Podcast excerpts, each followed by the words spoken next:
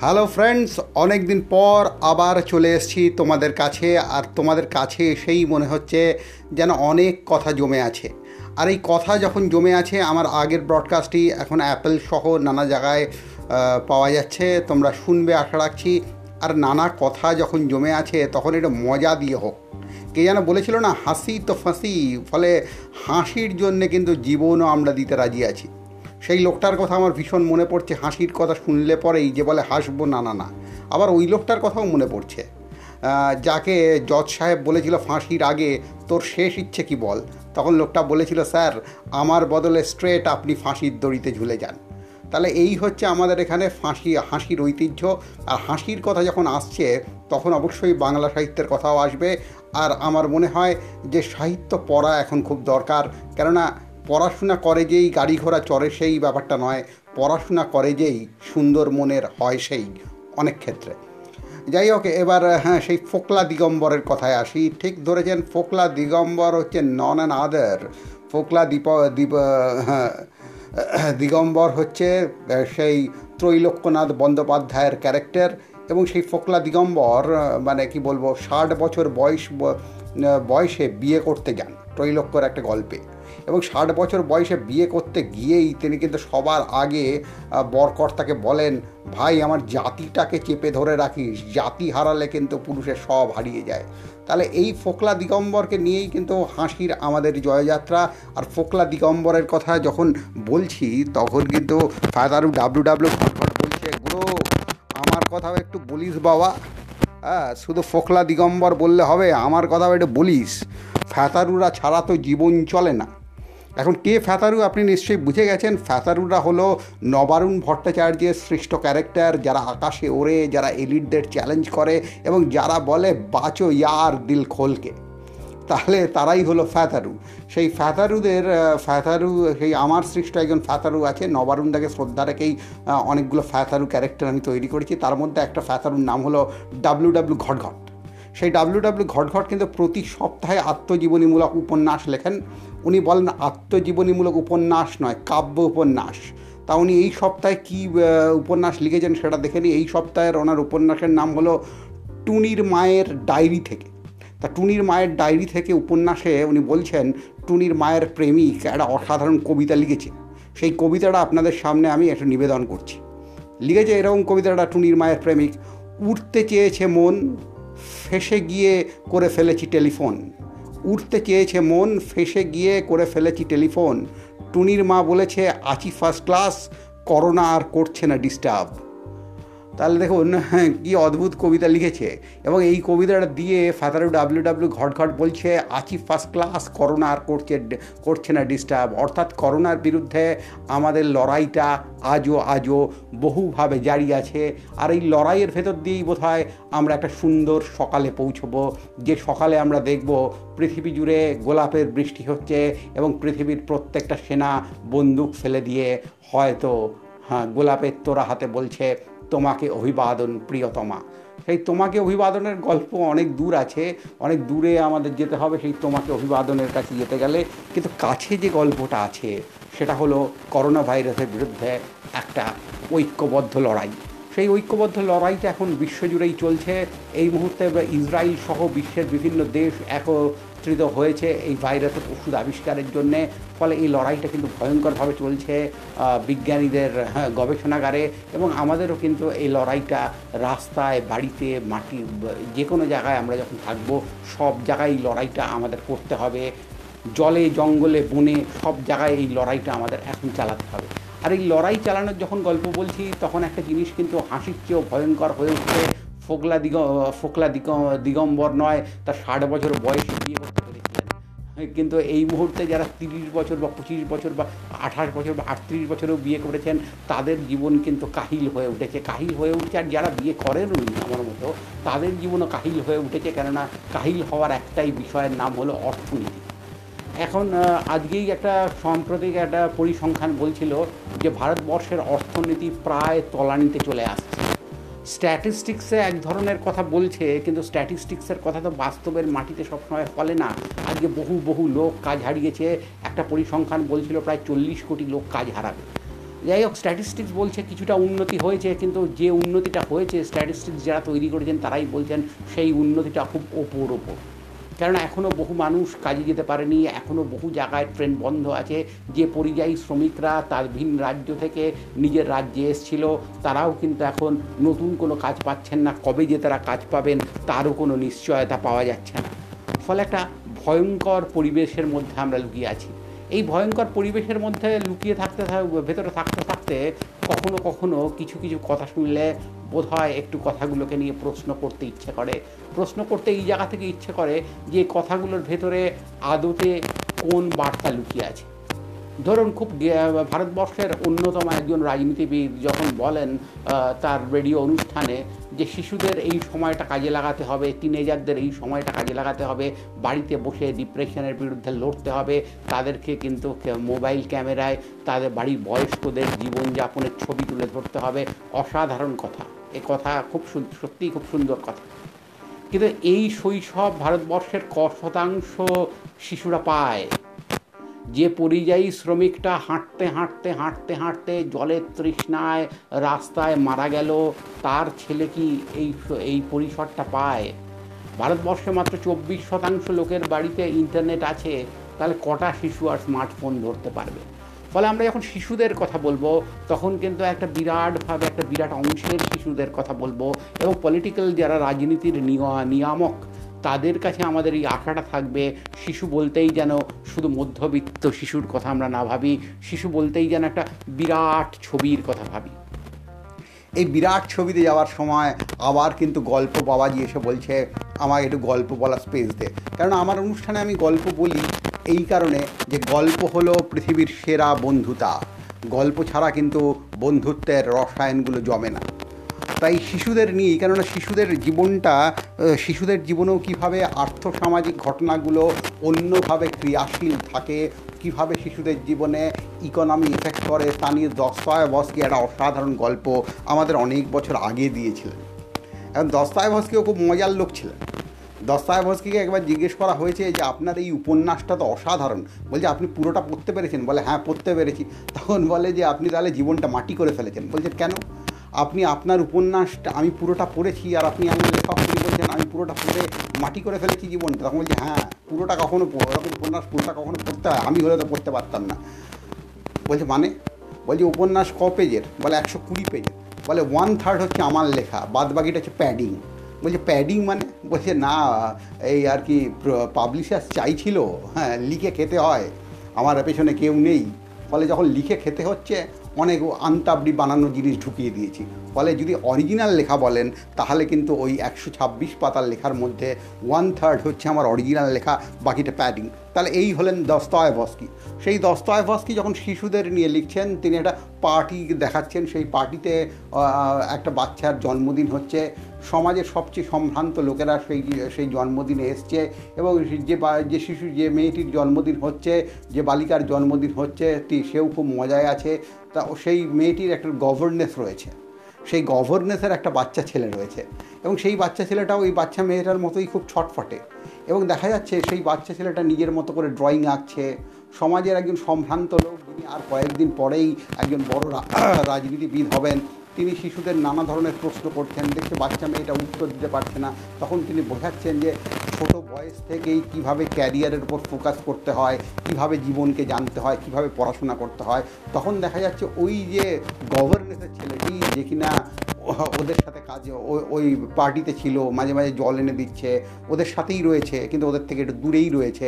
সেই ছেলেটি এবার ওর জিজ্ঞেস করা প্রশ্নগুলোকে কিছুটা ওর জিজ্ঞেস ওই এলিট লোকটির জিজ্ঞেস করা যে কিনা কয়েকদিন পরে রাজনৈতিক নেতা হবেন, তার জিজ্ঞেস করা প্রশ্নগুলোর ফটাফট উত্তর দিয়ে দিচ্ছে বা তাকেও পাল্টা প্রশ্ন করছে। তখন সবাই রেগে যাচ্ছে। এবং প্রত্যেকের বডি ল্যাঙ্গুয়েজগুলো এমনভাবে বদলাতে শুরু করছে পার্টির যে ওই যে গভর্নেন্স সে বুঝতে পারছে তার ছেলে কি অন্যায় করেছে। সে তখন ফটাস ফটাস করে বাচ্চা ছেলেটাকে চর মারছে। তাহলে কিন্তু এই যে ভয়ঙ্কর রিয়ালিটি এই রিয়ালিটি কিন্তু আর্থসামাজিক যে রিয়ালিটি বঞ্চনার যে রিয়ালিটি এই রিয়ালিটি কিন্তু শিশুদের জীবনেও থাকে। সুতরাং আমরা যখন শিশুদের কথা বলব, তখন নিশ্চয়ই সার্বিক একটা সমাজ চিত্রের কথা বলব। কেননা সার্বিক সমাজ চিত্র ছাড়া তো জীবনকে চেনা যায় না। আর জীবনকেই চেনার প্রশ্নে আমাদের আরেকজন গুরুদেব আছেন। তাকে আমরা গুরুদেব বানিয়ে রেখেছি, কিন্তু তিনি হচ্ছেন একজন অরিজিনাল ব্যাটসম্যান অসাধারণভাবে তিনি কিন্তু আমাদের বারবার দেখিয়ে দেন যে জীবনকে শুধু পরিসংখ্যান দিয়ে চেনো না, চিনো না। জীবনকে চেনো একদম তার হাত ধরে, জীবনের গন্ধ নিতে নিতে জীবনকে চেনো। এই জীবনকে চেনার প্রশ্নে আমার একটা ঘটনার কথা মনে পড়ে যাচ্ছে। অনেক বা অনেক বছর আগে হ্যাঁ তখন বয়সটা কত তেইশটা তেইশ বছর বয়সে একবার একটা গ্রামে গেছিলাম। সেই গ্রামে একটা লোকের সাথে আমাদের খুব বন্ধুদের খুব ভালো একটা, কি বলব, গুপ্তগু হয়ে যায়, খুব ভালো বন্ধুত্ব হয়ে যায়। তা সেই লোকটার সাথে আমাদের বন্ধুত্ব হয়ে যায়, সেই লোকটা আমাদের পাহাড় দেখায়, একসাথে মুরগি রান্না করে খাই, মুরগি কাটা হয়, মুরগি রান্না করে খাই, একদম ফিস্টের ওয়েদার তা যখন ওকে ছেড়ে দিয়ে আমরা চলে আসছি, সেই সময় ওকে বলছি, তোমার কলকাতা যেতে ইচ্ছে করে না? লোকটা বলছে হ্যাঁ অবশ্যই আমার কলকাতা যেতে ইচ্ছে করে। তখন বলছে, তাহলে তুমি কলকাতায় আসো না কেন?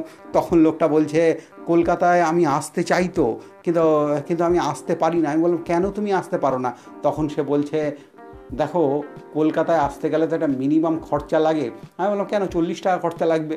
তখন বলছে ওই চল্লিশ টাকায় তো আমার সারা মাসের চাল হয়ে যাবে। তাহলে রিয়েলিটিটা এরকম।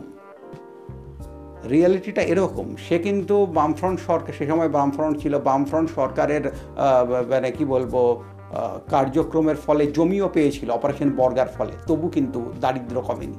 আমি এই ঘটনাটা এই জন্যে বললাম যে আমাদের রিয়ালিটিকে যখন দেখতে হবে, তখন গভীরতর একটা দৃষ্টিভঙ্গি নিয়ে দেখতে হবে। যাই হোক, এই রিয়ালিটিকে দেখার জায়গায় কিন্তু আমাদের জীবনগুলো গল্পের সম্ভাবনার দ্বারা সম্পৃক্ত হয়। এবং দেখবেন, একদম সাধারণ মানুষদের জীবনে গল্প একটা অন্য মাত্রায় নিয়ে আসে। আমরা হয়তো আমাদের গল্পগুলোকে নোট ডাউন করে রাখি না। কাল থেকে যদি আপনি ডায়েরি লেখে, লিখতে পারেন বা ডায়েরি লেখার যদি আপনি একটু পরিসর পান, তাহলে দেখবেন আপনার জীবনেই কত অসাধারণ অসাধারণ গল্প রয়েছে। আপনি হয়তো রাস্তা দিয়ে যাচ্ছেন, মেট্রোয় ওঠার সময় দেখছেন যে বৃষ্টি ভেজা কোনো একটা মেয়ে মেট্রোতে উঠে গেল, যার সাথে হয়তো আপনার আর কোনো দিন দেখা হবে না।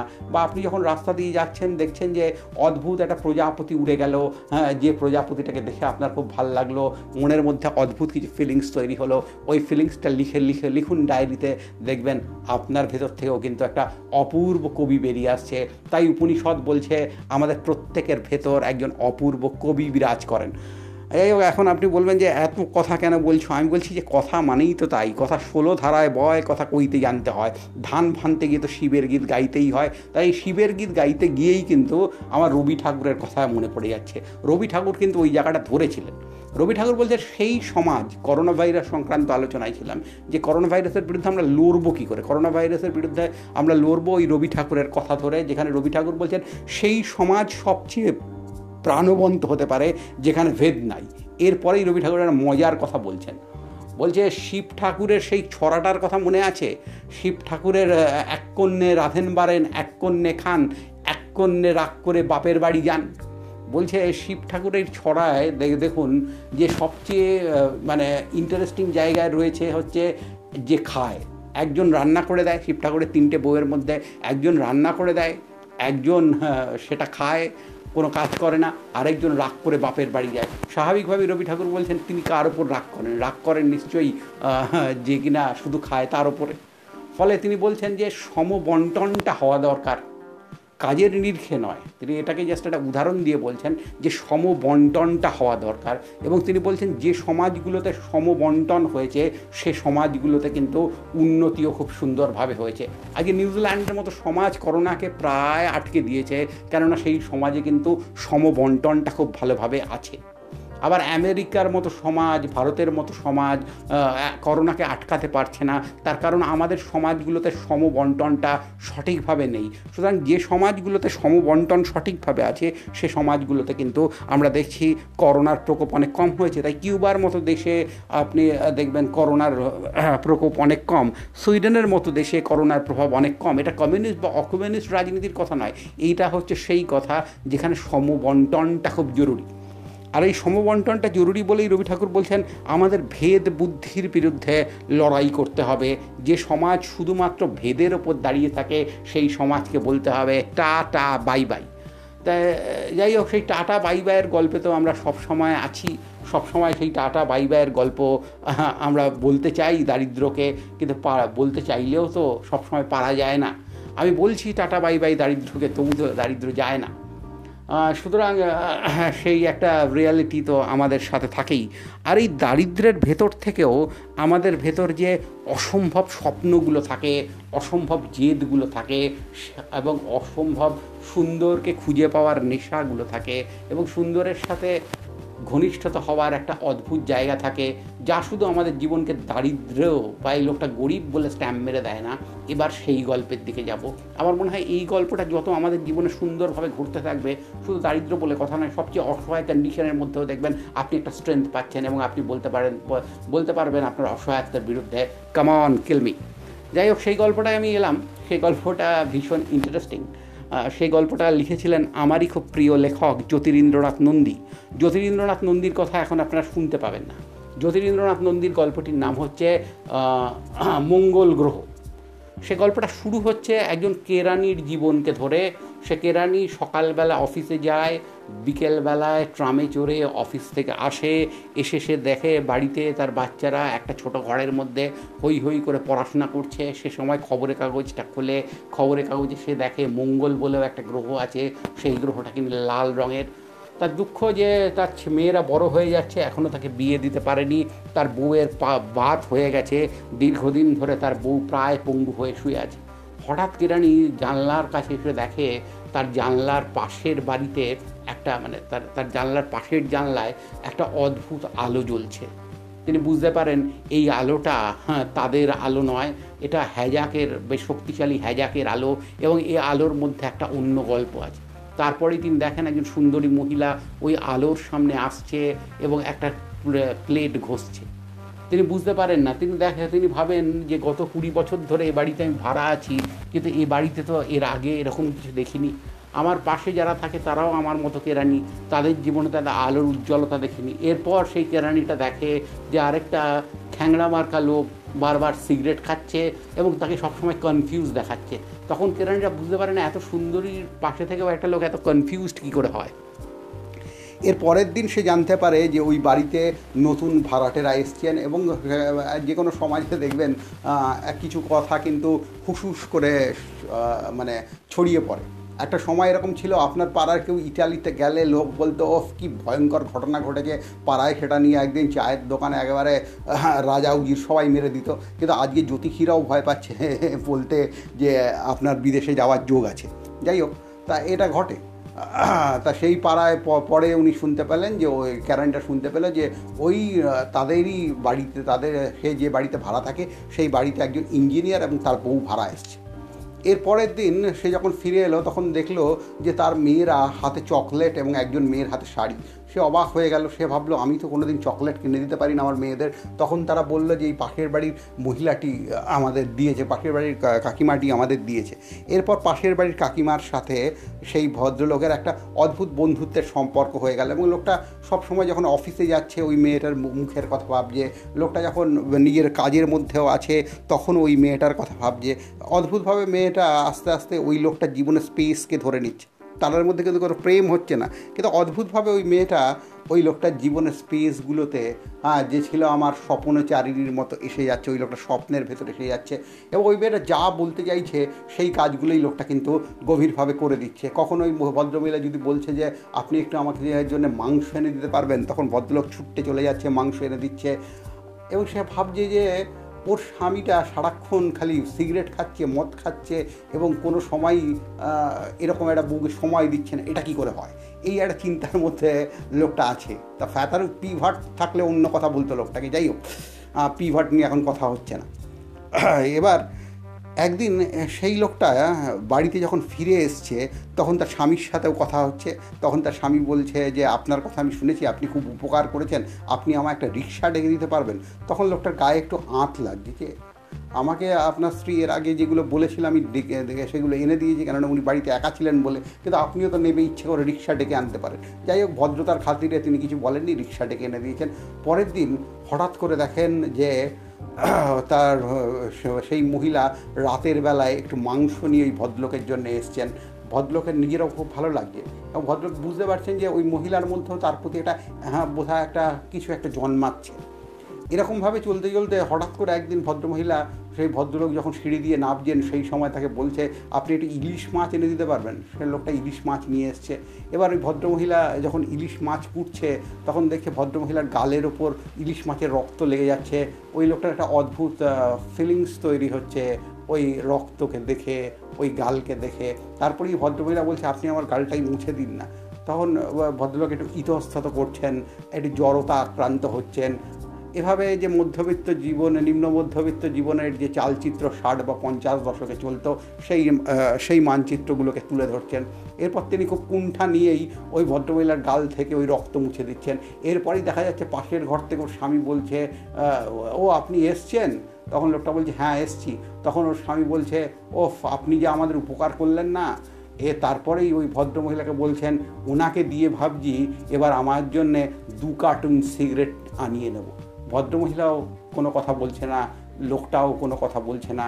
লোকটা শুধু মেঝের দিকে এরপর তাকিয়ে রয়েছে। এখানে জ্যোতিরিন্দ্রনাথ মৈত্র, জ্যোতিরিন্দ্র নন্দী, আমি বারবার জ্যোতিরিন্দ্র নন্দীকে মৈত্র বলে ফেলি কেন বুঝতে পারি না। জ্যোতিরিন্দ্রনাথ নন্দী তার গল্পটাকে স্টপ করছেন। তাহলে এই গল্পের ভেতর দিয়ে কিন্তু আমরা একটা অদ্ভুত রিয়ালিটি পাচ্ছি যে নিম্নবর্ত জীবনের ছোট ছোট চাওয়া পাওয়াগুলো কতটা অবরুদ্ধ থাকে কতটা ঢাকা থাকে মেঘে ঢাকা তারার মতোই সেগুলো সবসময় একটা অবরোধের সংস্কৃতির মধ্যেই থেকে যায়। তবু জীবনের প্রতি কি তীব্র হ্যাঁ, আকর্ষণ থাকে ওই ভদ্রলোকের যার সাথে ওই মেয়েটার কখনো কোনো সম্পর্ক হবে না তার কথাও সে দিনের পর দিন ভেবে যেতে পারে। এই যে আকর্ষণের মানচিত্র আমি বলব এই আকর্ষণের মানচিত্রকে আপনি রিধিমা রিধিমাঝারে জমিয়ে রাখুন। কে যেন বলেছিল না প্রত্যেকটা মানুষ বৃষ্টির ফোটার মতো। তাহলে প্রত্যেকটা মানুষ যদি বৃষ্টির ফোটার মতো হয়, তাহলে প্রত্যেকটা মানুষের জীবনেই কিন্তু আশ্চর্য কিছু বিন্দু আছে যেগুলো হচ্ছে আকর্ষণের অন্য নাম। সেই আকর্ষণের বিন্দুগুলোকে যদি আমরা জমিয়ে রাখতে পারি, তাহলে দেখবেন catch a falling star put it in the pocket save it for rainy day আজকের মতো যখন ভয়ঙ্কর একটা দিন আসবে, যখন হয়তো বেশিরভাগ সময় বাড়িতে, বাড়ি থেকে বাইরে বেরোনো যাবে না, যখন হয়তো নানা সামাজিক বিধিনিষেধের মধ্যে আমাদের থাকতে হবে, যখন হয়তো দেশের অর্থনীতিটা ভেঙে ভ হয়ে যাবে, সেই সময়েও কিন্তু এই যে আকর্ষণের বিন্দুগুলো, এগুলো আপনাকে বাঁচিয়ে রাখবে। এবং এই আকর্ষণ শুধু নারীর প্রতি নয়, এই আকর্ষণ আপনার ফুলের প্রতি হতে পারে, গাছের প্রতি হতে পারে, বইয়ের প্রতি হতে পারে যে কোনো কিছুর প্রতি হতে পারে। তাহলে আমি চাইব আমরা আরও বেশি পরিমাণে আকর্ষিত হই, আমরা আরও সুন্দর একটা সমাজ তৈরি করি এবং এই আকর্ষণের বিন্দুগুলোকে রিদি মাঝারে যত্ন করে বাঁচিয়ে রাখি। আজকেই, কালকেই স্বপ্ন দেখেছিলাম, আমার মনে হচ্ছে যদি কালকে কেউ আবিষ্কার করে ফেলে করোনা ভাইরাসের টিকা, তাহলে চিৎকার করে বলব yes that is the great যাই হোক, সেই গ্রেটের অপেক্ষায় আজকে আপাতত শেষ করলাম। স্বপ্ন দেখুন, সঙ্গে থাকুন। আর কেমন লাগছে? হ্যাঁ এই কথোপকথন অবশ্যই অবশ্যই জানান। খুব খুব খুব ভালো থাকবেন।